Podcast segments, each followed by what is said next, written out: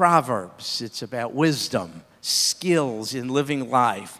And wisdom's available. It's calling. The question is anybody listening? Hey, I want to show you something. Look at this. I'm hitting myself in the head. See this?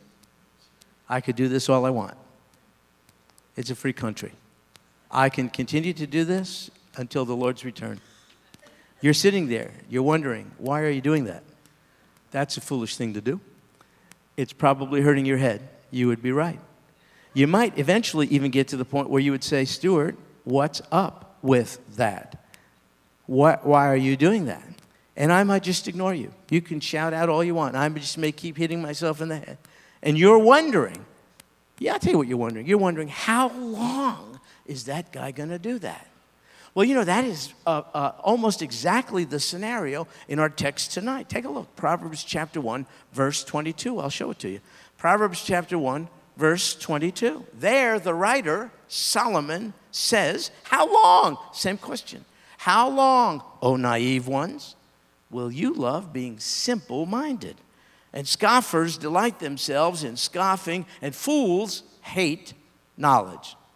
He's addressing three categories of people engaged in behaviors as foolish as the one I just demonstrated to you. They're living life absolutely foolishly. Solomon is taking note of this and wondering, how long will you persist in living lives that are so ungodly, so unwise, and so foolish? And he asks that question, notice, of three types of people. Naive ones, scoffers, and fools. They're similar in the sense that they're obstinate. They don't listen to the voice of wisdom, but they're different. Naive ones, they are gullible people. Scoffers are arrogant people, and fools are immoral people. When the Bible speaks of fools, it's not an IQ deficit. It's a moral deficit. These are folks who are just doing their own thing. If it feels good, they're just doing it regardless of the morals or ethics involved. So Solomon is crying out to these three groups, how long are you going to do that? And I'd like to demonstrate or illustrate to you the differences between these three groups of people. Here's an article I read the other day that exemplifies this. Here's the title. Listen to this article. Atheist Church Mocks Christianity by Worshiping Bacon. Attracts members with free weddings. I did not make this up. This church has been granted tax-exempt status. They mockingly and facetiously say, direct quote, bacon is real. See, the implication is God is not. But bacon is real, therefore it is our God. Praise bacon. That's what it says. Now, I'm not lying. The organization is named the United Church of Bacon. It was started in 2010 in Las Vegas. And they're growing by offering free weddings to anyone who wishes to apply. In fact, according to their website, as a result of the offer of free weddings, their membership has tripled. It's now up to 12,000 new, they call them converts, 12,000. Now, I offer this to you because you can see the distinction between these three groups Solomon addresses. The naive are those who simply apply. They don't know what they're getting into. They just found out it's a free wedding. They're gullible. They're susceptible. I'm going to join the church. Sure, who cares what it's all about? I get a free wedding. But the scoffers and the fools, those are the ones who set this up in defiance and mockery of Almighty God. Can you see this? So there's a measure of deliberate defiance on the part of scoffers and fools, and there's just a measure of foolishness, susceptibility, and gullibility on the part of the naive. But Solomon says, I don't care. Wisdom, Lady Wisdom. Remember we talked about wisdom is personified here as a woman. Lady Wisdom is willing to cry out to all people, even the most defiant. Stop doing this. Why are you doing this? Why are you living your hard-hearted life in defiance of Almighty God? How long? Lady Wisdom cries out right in the streets where all people could hear. How long will you keep on doing your thing and leaving God out? How long before you realize it's destroying you? How long before you see that your quest for independence from God is hurting you? and all those around you. Folks, you would think we people would have enough evidence of what it's like to remove God from the equation of life. How are we doing in the world? Are you kidding me? On every front, we're in big trouble. I think irreversible trouble. Economically, educationally, politically, I mean morally, are you kidding me? On every, you would think we have enough evidence to persuade us that our experiment of removing God from the formula of life has not borne fruit. You would think we would stop doing this, repent, and listen to Lady Wisdom. And yet we persist in our quest for independence. It's something in us. Everyone here has something in common. We crave autonomy. We don't want to be dependent on God. Let's face it. You know what happens if you're dependent on God? It slows you down. Instead of doing that which you want to do, you have to slow down and ask the question, what would God have me do? And you don't want to do it, and neither do I. If it feels good, I want to do it. I don't want to have to submit my potential decision to the scrutiny of anyone, including Almighty God. I crave independence from God. And I don't want to wait on God to deliver the goods. If I can gratify my own flesh immediately, why in the world should I delay gratification and wait for God to meet my needs? So it's a disease we all have. It's inborn. You don't have to be taught it. It's inherent in us. It's a quest for independence from Almighty God. And we've done a pretty good job at succeeding at it. We've done a great job of losing God. We are a nation of practical atheists. Many will say, of course, I believe in God, but in the way lives are lived out, in practice, might as well admit you're an atheist. We have removed God from the equation of life. Now, here's what happens. In the process of losing sight of God, in the process, we've lost our souls. We've lost our value. We've lost our purpose. And without a God-given sense of purpose, we have nothing else to invest in but ourselves. And that's what we do. We're on a quest to seek pleasure and avoid pain, and that becomes the purpose of our life. It's nothing greater than that. It's an intense, logical self-centeredness. For if there is no God, there is no eternity. And if there is no God, no eternity, and no purpose, the best I can squeeze out of this horrific life is pleasure. And that's what's happening in our society. And the person writing this for us, Solomon, is writing from personal experience, for crying out loud. He succeeded in removing God from the equation of his life. And as a result, he had no purpose and no meaning. And therefore, he put himself on a desperate quest to find purpose and satisfaction in life. He was trying to fill the emptiness and the void. He was wealthy. He was successful. He was a man of prominence, but he was empty. Therefore, he gave himself to absolutely unbridled pleasure seeking. And what did he conclude about it all? He wrote it for us in Ecclesiastes. He said, I said of laughter, it's madness, and of pleasure, what does it accomplish? He threw caution to the wind. He was on a desperate quest for meaning. If it felt good, Solomon said, I'm doing it. Here's an example. He said this, I explored with my mind how to stimulate my body with wine. That's what he did. I explored with my mind how to get high. That's what he said. One of the things he did is he tried to self-medicate. That's what you do. When you're empty and you don't have anything to live for, you try to diminish the pain through drugs, alcohol, other stuff. That's what he did. He tried to anesthetize the intense sense of meaninglessness in life. And so he said, I explored with my mind how to stimulate my body with wine. In our world, it seems to me, seems to be on the same mad quest for satisfaction. And here's what happens. The absence of self-satisfaction leads to a mad quest for self-gratification.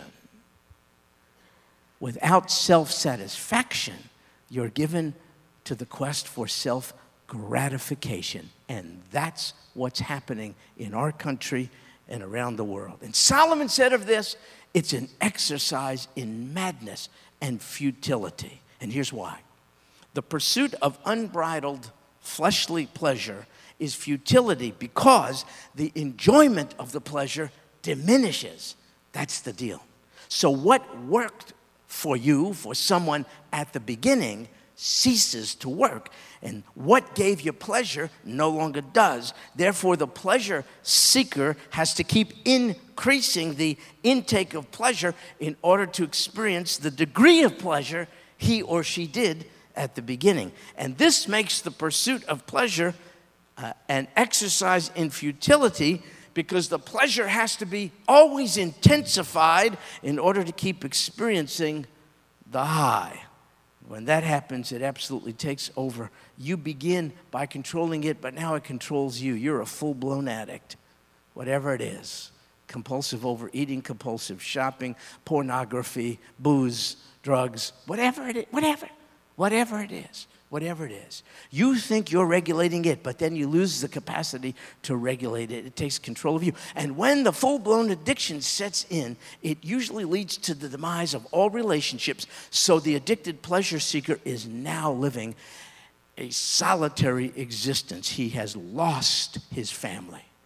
She has lost her family relationships. And that person becomes intensely isolated. He's found no meaning in life. His life is crumbling. He's dying. He's not living. And Lady Wisdom cries out, how long will you give up a hold on your own life and let God take control? When the party is over, all that's left is emptiness. The unbridled pursuit of pleasure is an exercise in futility. Solomon said it's like chasing the wind. Think about the metaphor. The wind can be so strong, you think it's concrete, but when you come up to it and try to grab onto it, you try to connect, you use it as a mooring point, but it vanishes. That's what Solomon says. All these things look like they are real substitute gods, but they're no more a god than Bacon. It's like chasing the wind. And so Lady Wisdom cries out because she hates the fact that people are on the road to destruction. And so she says what she does in verse 23, turn to my reproof. Behold, I'll pour out my spirit on you. I'll make my words known to you. That's what's offered to those who listen to the voice of wisdom. The voice of wisdom offers change and transformation. Offers renewal and relationship. Have you experienced it? I have. But who turns to reproof? You know what we usually turn to? Praise and confirmation. We usually hang out with people who pat us on the back, even when we're on the road to destruction. How in the world? It's unnatural for us to turn to reproof, God's or anyone else's. How in the world, therefore, are we going to turn to God's reproof? I don't know how, but you did. I did. Circumstances get us there. For me, it was coming to the end of self. For me, it was the point of suicide. For me, it was a drugged, drunken addiction that I couldn't shake. For me, it was intense emptiness and no longer a desire to live. What was it for you? It took something, right? To get me to turn to God's reproof. What did it take for you? But here's the point. There's a whole world of people out there who are not beyond being turned by God's grace to his reproof. We should pray for them. Do you know anyone like that? Do you have family members like that? So I want to tell you something. The worst thing in the world for you is to have loved ones and friends who you don't have any reason to believe have ever heard about Jesus Christ. That's the worst thing. So I have two sisters, and one died a couple weeks ago. And thank Sagemont Church for the unbelievable expression of condolence. I mean, unbelievable. Stacks of cards and texts and messages and verbalizations of condolence. And I carried as much as I could to my 99-year-old mother. It's not meant that a parent should be preceded in death by a child. But sometimes that's the way it is. She was overwhelmed and greatly comforted by what Sagemont Church has done. So I had the privilege of praying with my sister years ago to accept the Lord Jesus. But I saw no fruit in all the years.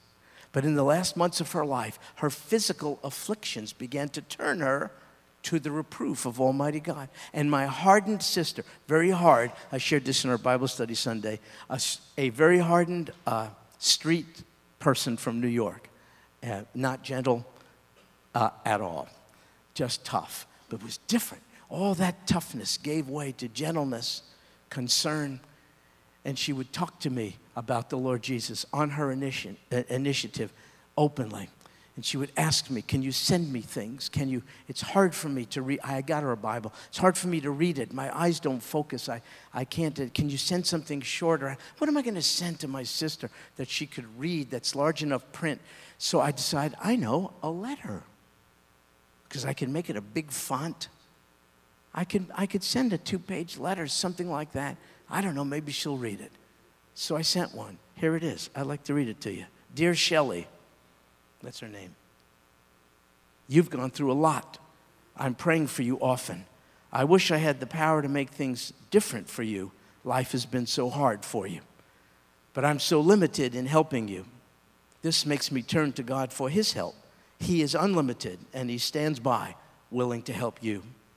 In fact, he very much desires to help us find our way to him. We've lost our way. We've gone our own way as if the God who made us is not there. This quest to be independent, to do our own thing, to take care of ourselves has left us lost and empty. My heart's desire, because you are my sister and I love you, is for you to find your way to God. Your sin, my sin, has separated us from him. But because he is ready to forgive, he has made a way for all our sins and wrongdoing to be forgiven. God's Son, Jesus, paid it all. In his suffering and dying, he provided payment for the debt we owe God and could not pay. Jesus paid it all. And then after dying, there was his rising up from death so that he can be alive to us and for us forever. It is no surprise to you that the number one thing I'm praying for you is that you turn to Jesus as your personal Savior. Ask him to forgive your sin, to come into your life and to be with you forever. You have so many physical challenges. I pray for you in this regard. However, the greatest need we all have is not for physical well-being. It's for spiritual well-being. Though your body is subject to so many afflictions, it is your soul that is truly hurting. I am therefore praying for your spiritual well-being. I'm praying for your soul. I know God stands by ready to come into your life, to forgive your sins, and to be your Lord and Savior forever. I know this because he has done this very thing for me and is ready to come into your life as well. In fact, here are his words about this. Please listen to them. And I shared John 5:24. Truly, truly, I say to you, he who hears my word and believes him who sent me has eternal life. He does not come into judgment, but has passed out of death into life. So I invite you, my dear sister, to confess to God your sins and separation from him, and then accept his forgiveness based on what Christ has done for you in dying for your sins.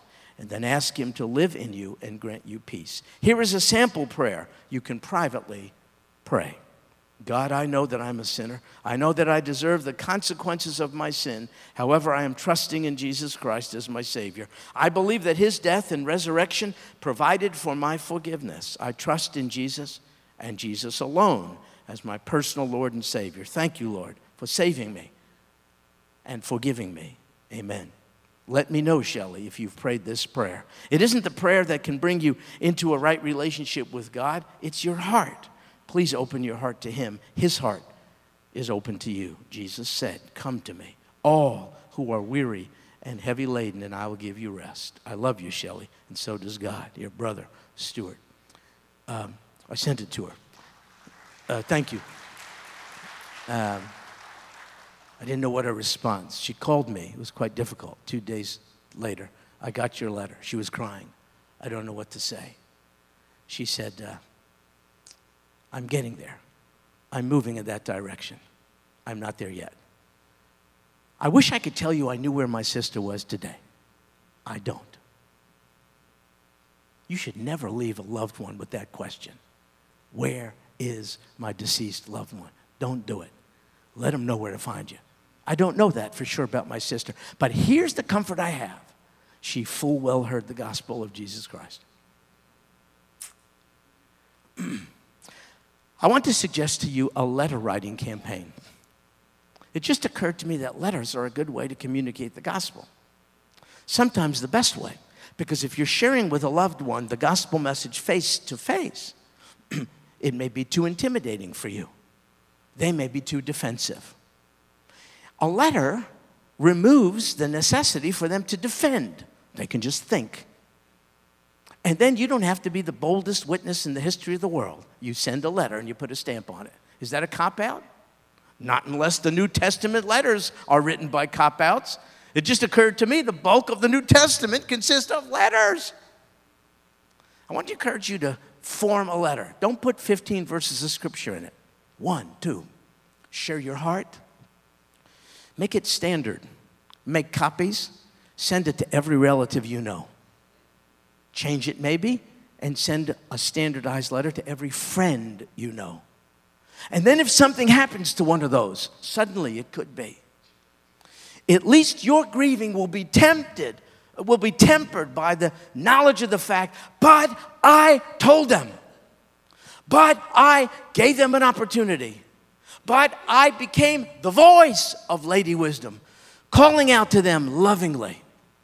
What they did with it, how they responded, is out of my hands. I can't move someone to God's reproof. I can't do that. I can just warn them about it. I beseech you, start a letter writing campaign. You write the first one, don't send it. Rip it up, write it again, edit it, change it, do spell check. Whatever it is, send it out. What do you have to lose? The essential need of our day is not going to be met in the political realm. Did you know that? The essential need of our day is not going to be met by us complying with the prognostications of fanciful book writers who are warning us about atmospheric signs and who knows what. The essential need of our day is not going to be met by military prowess. The essential need of our day is to be wisdom's voices calling out to people, turn to the Lord Jesus Christ and be saved. That is our purpose. That is why we remain here. There is no greater calling. There is no greater need. This is very serious business. So serious, in fact, that rejecting Christ leads to this. Verse 24, because I called and you refused. I stretched out my hand and no one paid attention. And you neglected all my counsel and did not want my reproof. I will also laugh at your calamity. I will mock when your dread comes.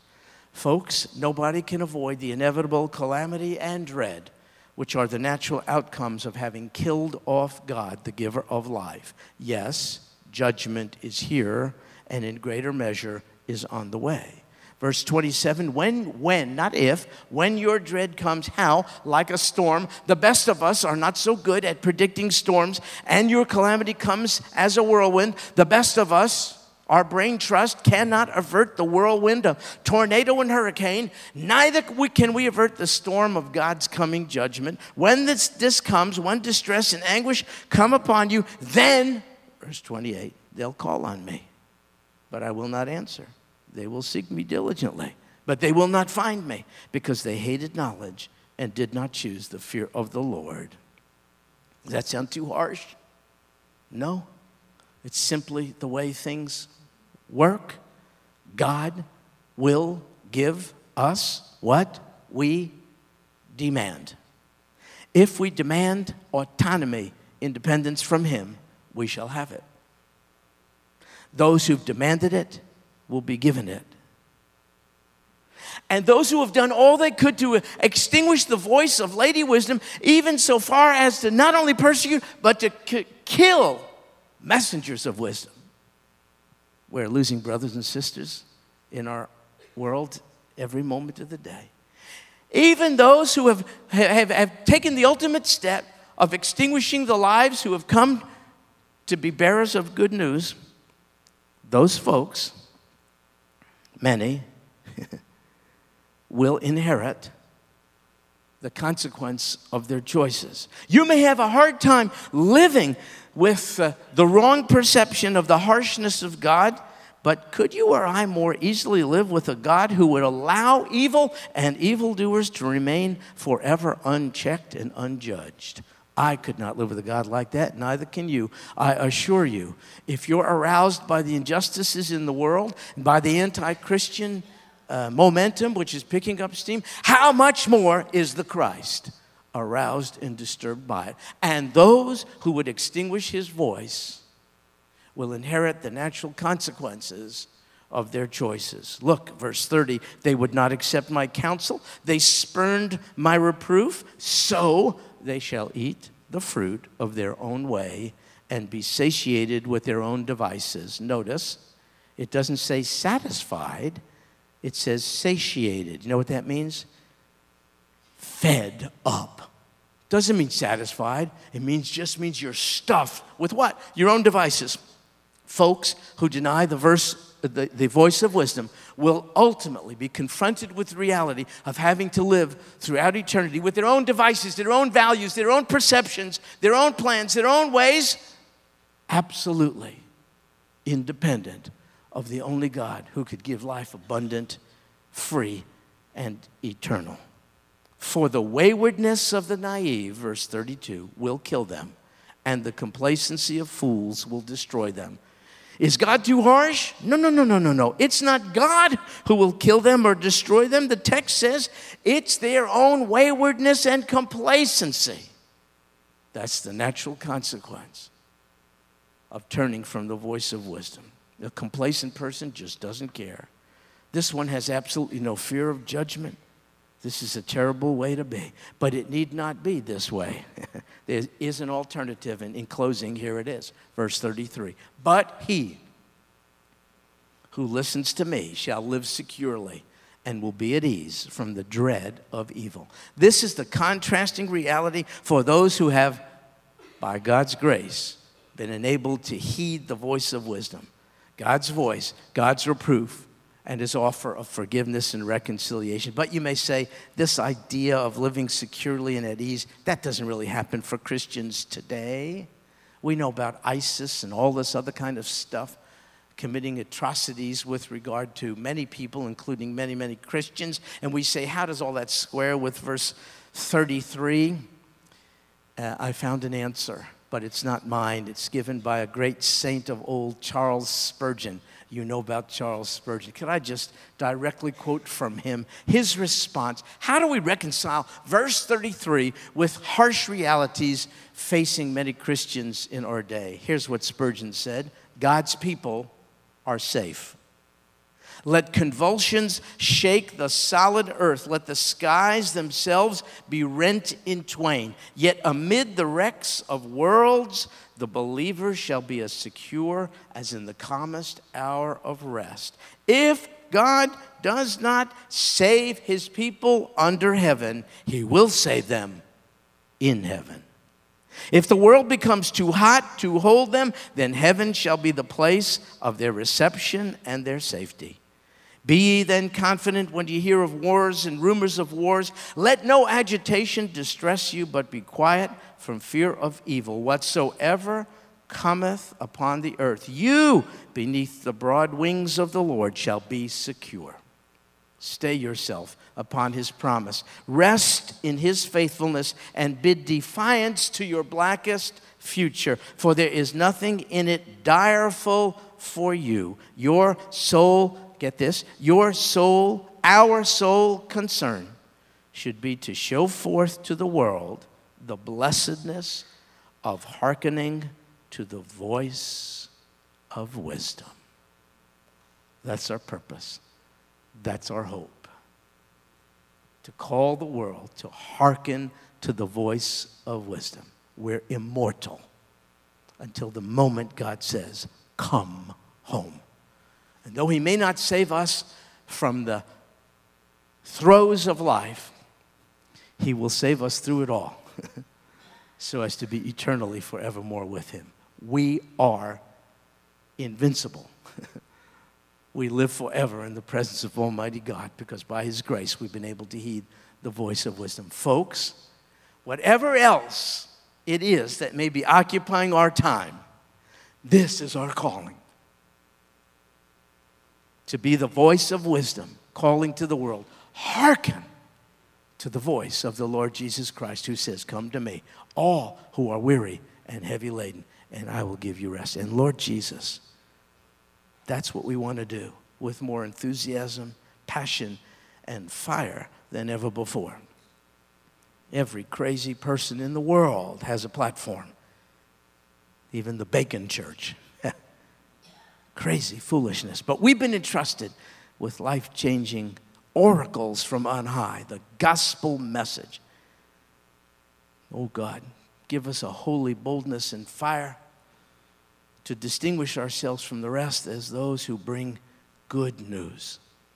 Oh God, we pray you would direct us to those who from before time you have already been dealing with, stirring up their hearts, creating an openness for the reception of the gospel. Lord Jesus, would you make our time, our relatively short time here on earth, productive? Would you make fuller use of us, oh God? And in a world that is so distracting on every front, would you help us to set our face like flint with regard to our calling and promise? We have heard from you and been redeemed. And now it is our purpose to spread the wealth, just as Rebecca is intent on doing. Oh, God, she's going to a far-off place. What about us right here? Oh, God, set us on fire so the majesty of the gospel message can lead to many, many more transformed lives. And this we pray in Jesus' name. Amen.